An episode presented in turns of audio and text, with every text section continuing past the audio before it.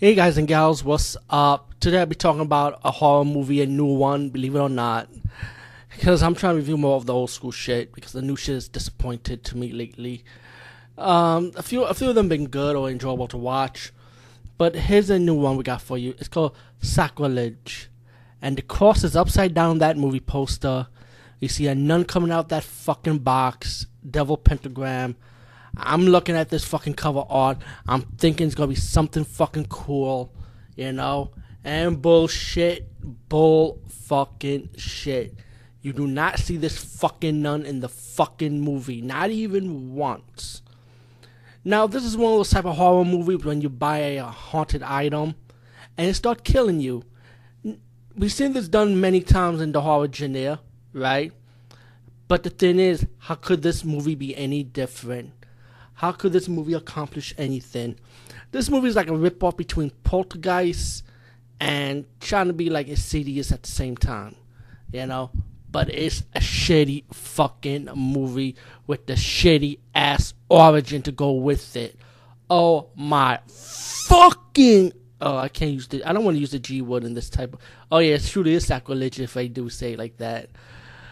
Anyway, you got these young adults, yeah, young college adults couple and they go to a yard sale. Oh, let me mention the beginning part. Excuse me. You see this woman kill herself with a hair dryer. We don't know why, but it's gonna tell you later on the movie. Anyway, back to the young adult couple, college adults, going to the yard sale. You know, yep, with the yard sale moment.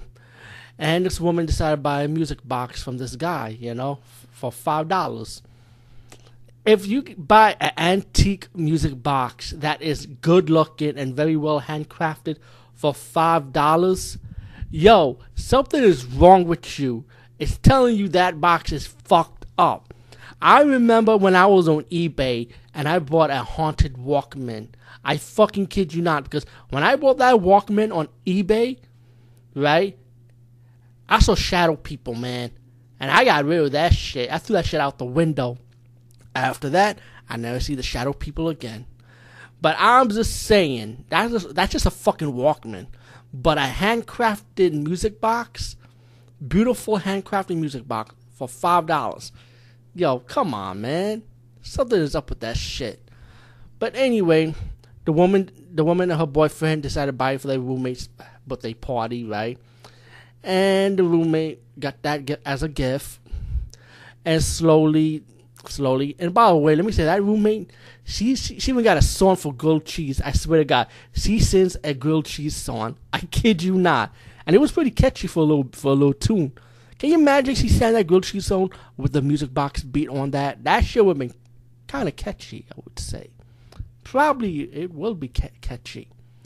Anyway, that music box, you start seeing demon hands.